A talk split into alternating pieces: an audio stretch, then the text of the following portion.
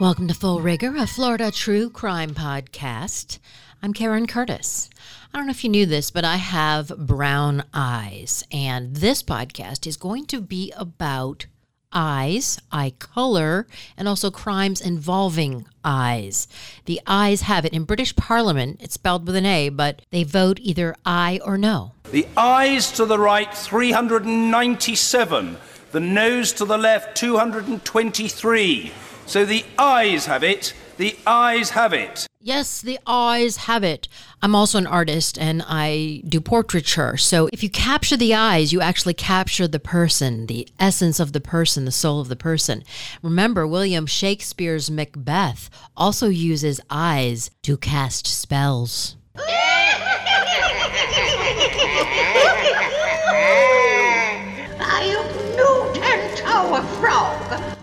Don't know what an eye of newt is, but it sounds delicious. And then remember the song by Crystal Gayle? She had like really long hair all the way down to her feet. Anyway, she has blue eyes, but she sang a song. And don't it make my brown eyes blue? which is not possible. Even though the Nazis tried to do it, you cannot make your brown eyes blue unless you are wearing colored contacts. Now, some people have one blue eye and one brown eye, and that's called heterochromia. Uh, and it's very odd looking. It's like, which one do I look at?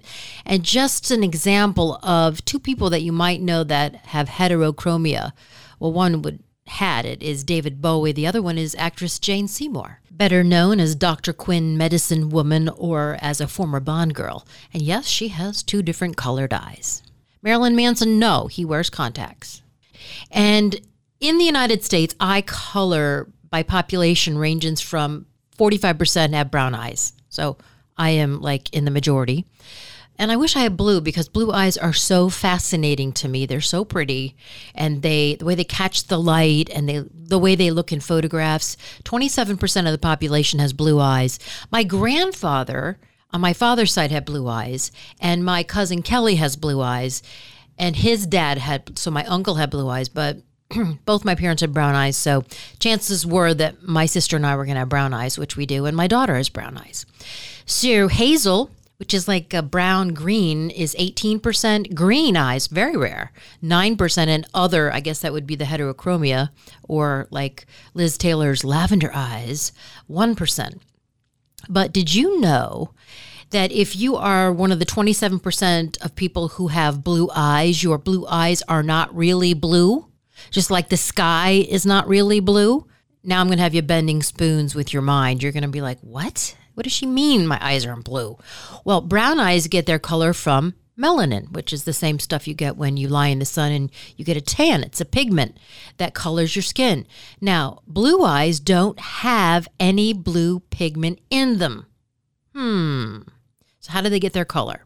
Well, they get it in the same way that the sky gets its blue color. Your eyes scatter light so that more blue light reflects back out. So, what does that mean? Blue eyes get their color from the light that's coming in and being reflected back out, and they can only appear as different colors depending on lighting conditions. So, when your eyes are closed and you have blue eyes, they're not blue. Green and hazel eyes are a mixture of pigment color and color from scattered light, so they can also look different in different lighting settings. And you know, if you have blue eyes and you wear like a blue t shirt, they're like really blue. But if you wear like a green t shirt, your eyes look a little bit more greenish blue or seafoamy. Now, the colored part of the eye is called the iris. The iris is a structure that contains muscle and other kinds of cells. It contracts, gets bigger and smaller so that you can let more light in and out of your eye to see better, depending on the lighting. Now, you can see the iris in action when it squeezes or relaxes to let in less or more light in through the pupil.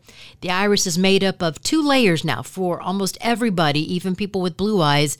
There's a back layer called the pigment epithelium, and it has brown pigment in it. But the front layer of the iris, called the stroma, is made up of overlapping fibers and cells. I mean, if you look at this in a microscope up close, it's fascinating. It almost looks like a mountain range. Now, for people with brown eyes, some of the cells also have brown pigment. Now, if there's no pigment at all on this front layer, the fibers scatter and absorb some of the longer wavelengths of light that come in. More blue light gets back out, and the eyes appear to be blue. Like magic. Aha! So the light brown pigment interacts with the blue light and the eye can look green or speckled in some ways. Many people have various colors in their eyes of their irises and often one color near the pupil and another at the edge. Actually, uh, if you look at Brad Pitt's eyes, he's got like a brown dot. I look yes, I've looked very close into Brad Pitt's eyes many times. Now this variation happens when different parts of the iris have different amounts of the pigment melanin in them. Now, as I said, you can't change your blue eyes to brown or vice versa, but the Nazis sure tried. They experimented with people in their ambitiousness and zealousness to create the Nazi vision of an Aryan supremacy. Remember Dr. Joseph Mengele, who lives in Pahokee now, by the way? Famously known as the Angel of Death, was fascinated by twins, dwarfs, cripples, and what he calls exotic specimens. He was also fascinated with eyes and eye color and controlling the color of someone's eyes. Now, Dr. Mengele tried to change the color of patients' eyes genetically by injecting dye into the eyes of his victims. Oh my God. This usually resulted in painful infections, even blindness, you think? And after the victim would die, he would take their eyes and tack them to the walls of his office. You've heard of the walls having ears? Well, his walls had eyes. Now, after Mengele collected all the data he wanted from a patient, they were killed by a single injection of chloroform to the heart. And then he would take special care to make sure twins were killed at the same time. And then they were dissected and their organs were taken to research centers, especially the eyes. Now, babies, when they're born, often don't have a lot of pigment in their irises, and that's why their eyes can look very deep blue when they're first born. More pigment accumulates in the iris over the first few months of a child's life, and blue eyes can become less blue or even turn completely brown. And sometimes with in vitro, parents can select the eye color of their child. Like Michael Jackson, his daughter Paris, she's got the most amazing light blue eyes. Now, the genetics of eye color are very complicated. You can't predict a child's eye color just from looking at the parents' eyes. As I said, my parents have brown eyes, but my dad's brother has blue and my cousin has blue. I could have had blue because of my grandfather. And maybe if my daughter decides to give me a granddaughter, that baby will have blue eyes because the recessive gene can be passed down. Now, even parents who both have brown eyes could have a child with blue or green eyes. Genetic research has shown that blue eyes probably only appeared in the last six to 10,000 years. Before then, people had brown eyes, so the blue eyes probably have spread through the population just because some people, they're very Nordic, just because some people like how they look and chose to have children with blue eyed people. Aha, I'm going to breed with you so I can have a blue eyed baby. Now, I would never have LASIK or anything that would cut my cornea. I just, no, I'm not going to do it. I mean, I may have cataract surgery because it's really simple. They remove the cloudy lens and then insert a new one. They actually did it to an ape at the zoo, at Zoo Miami.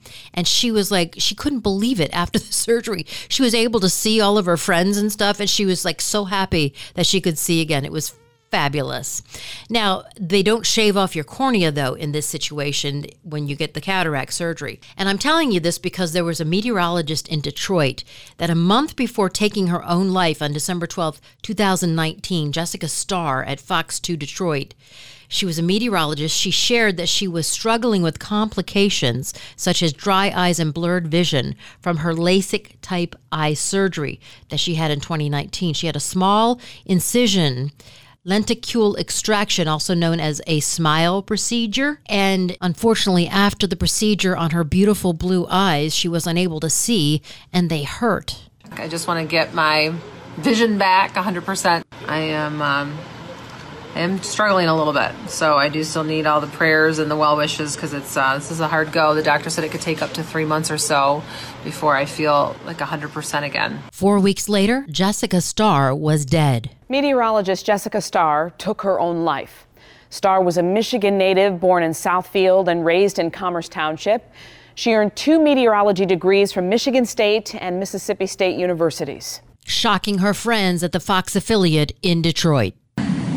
Very difficult moment we wanted to share with all of you.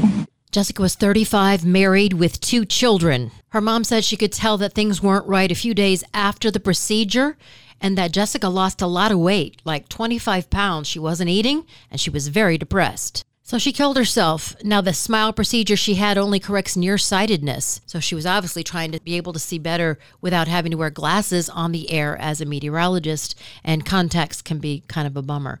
Well, news reports and websites such as LASIKcomplications.com ugh, have cited nearly a dozen instances of LASIK patients who were driven to suicide by the unbearable pain and vision impairments that followed their procedures. Man, it's not worth it. Now, what do you do if you lose an eye? There's a few options, such as a patch. Madonna, or should I say Madame X, wears an eye patch even though she hasn't lost an eye. Now, she's just lost her mind. And Representative Dan Crenshaw lost his right eye. In 2012, he was hit with an IED explosion in Afghanistan's Helmand province. He now rocks an eye patch and every once in a while a very cool contact lens over his remaining eyeball. Now there is the option of the glass eye, or should I say an acrylic prosthetic eye. Did you know that actor Peter Falk of Columbo fame wore a prosthetic eye for most of his life? He lost his right eye. It was surgically removed when he was three because he had a retinoblastoma. I think that's it's got an oma in there, so it must have been some sort of a cancer. And so he wore an artificial eye for most of his life, and that eye was the cause for his trademark squint on the show Columbo. What were we talking about before Mr. Santini came in? We were concentrating on the reading glasses. Right. Do you have a suspect? Yes. But we don't have a motive for you. Well, finding a motive should be a piece of cake for a couple of clever men like you. And I promise you I will not disappear before your very eyes when you come to arrest me. Disappear before your very eyes? Sorry, disappear before your very eye. Hello. One time, the public found out that Falk had a fake eye because it fell out of his socket and landed in his soup while he was eating out at a New York restaurant. Waiter, what's this in my soup? I don't know. Wait, let me see. I have something in my eye. Oh, it's an eyelash. Oh, no, it's your finger. Oh, no, it's my finger. Can you get it out? Not that funny. When I was a health reporter at Channel 25, ABC affiliate here in West Palm Beach, I did a story with a one eyed ocularist who wore a fake eye that he made himself. That's what an ocularist does. The ocularist makes prosthetic eyes, that's their job. Now, the story was about an adorable little girl who poked her eye out when she fell on the bayonet of a small plastic toy army man. The ocularist makes each eye by hand and he studies the patient as he paints the iris and then tries to match it with the other eye. It's like painting a portrait almost. He sits there with the live patient. Then he uses red thread to make them look a little bit bloodshot and they're very realistic and they're you know they're not round like a glass eyeball. Rather the prosthetic fits over the orbital implant under the eyelids. It's really cool. The prosthetic eye moves but not as fully or briskly as your healthy eye and the pupil of the prosthetic obviously does not change in response to light. Now in the past an eye doctor would keep hundreds of glass stock eyes in cabinets and would fit patients with the best eye right out of the drawer just pop it in there. Now, they stopped making glass eyes in the 1940s during World War II because they came from Germany and German goods were limited and German glass blowers no longer toured the United States. So, the United States military, along with a few private practitioners, developed the technique of fabricating these prosthetics using oil pigments and plastics. And since World War II, plastic has become the preferred material for the artificial eye in the United States, or should I say, acrylic.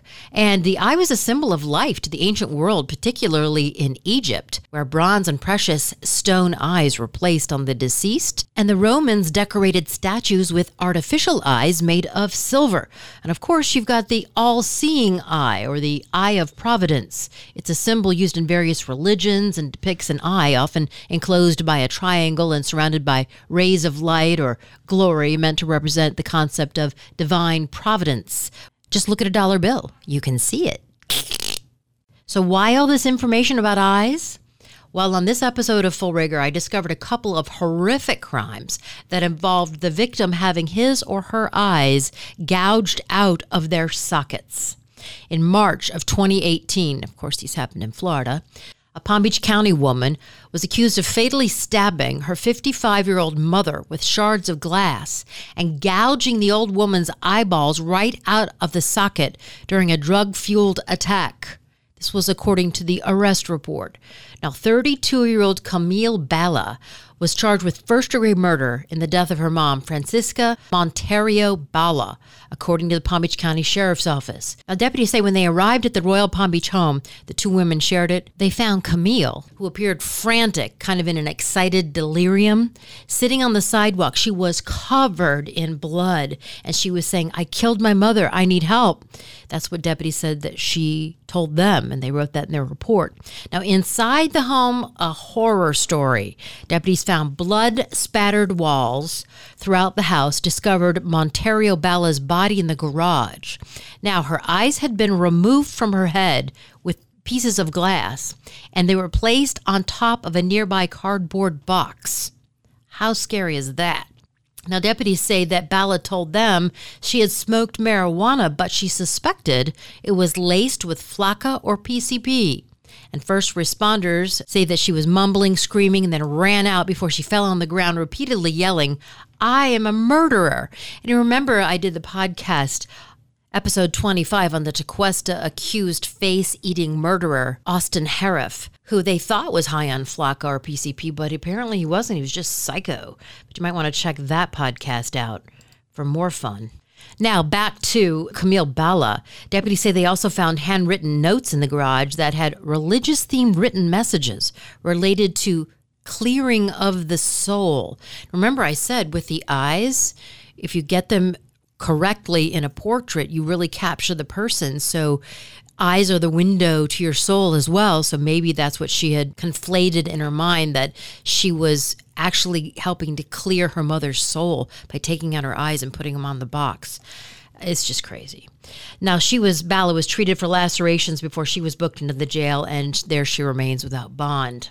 That's a pretty cut and dried case. Now, taking a quick diversion from Florida to Texas, where everything is bigger, because this case is just bananas. In Texas, defense attorneys say that their client is so batshit crazy that he should not be executed. He was in for killing his girlfriend, her baby, and her son.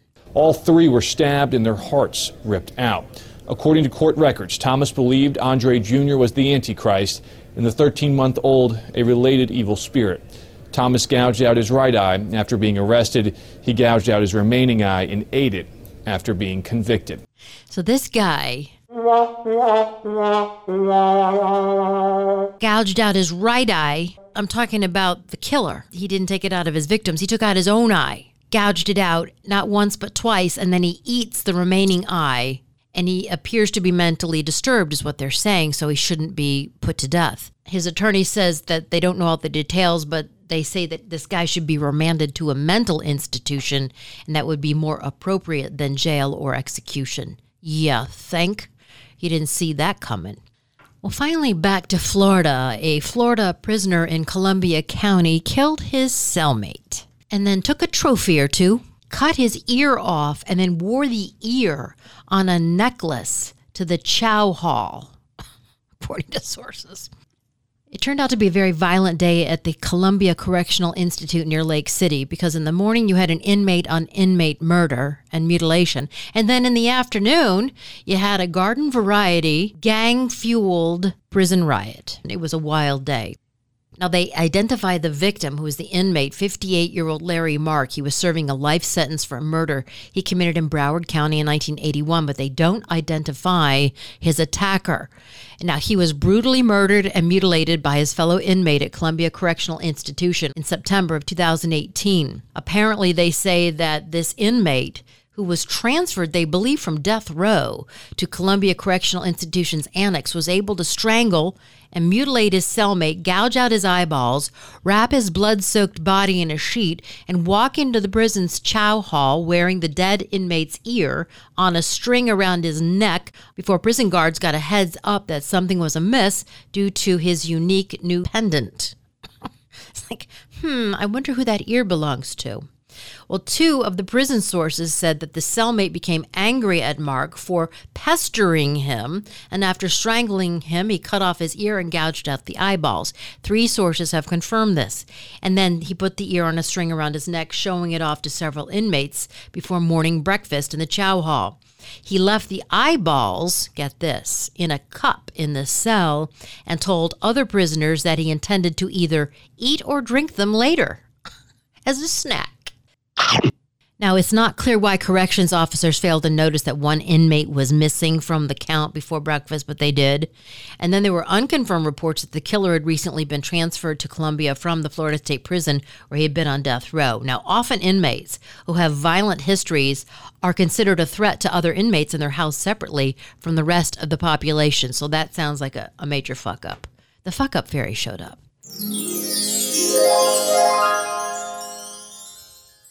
Now, that grisly murder happened in the morning, hours before an apparently unrelated gang melee erupted in another building on the compound.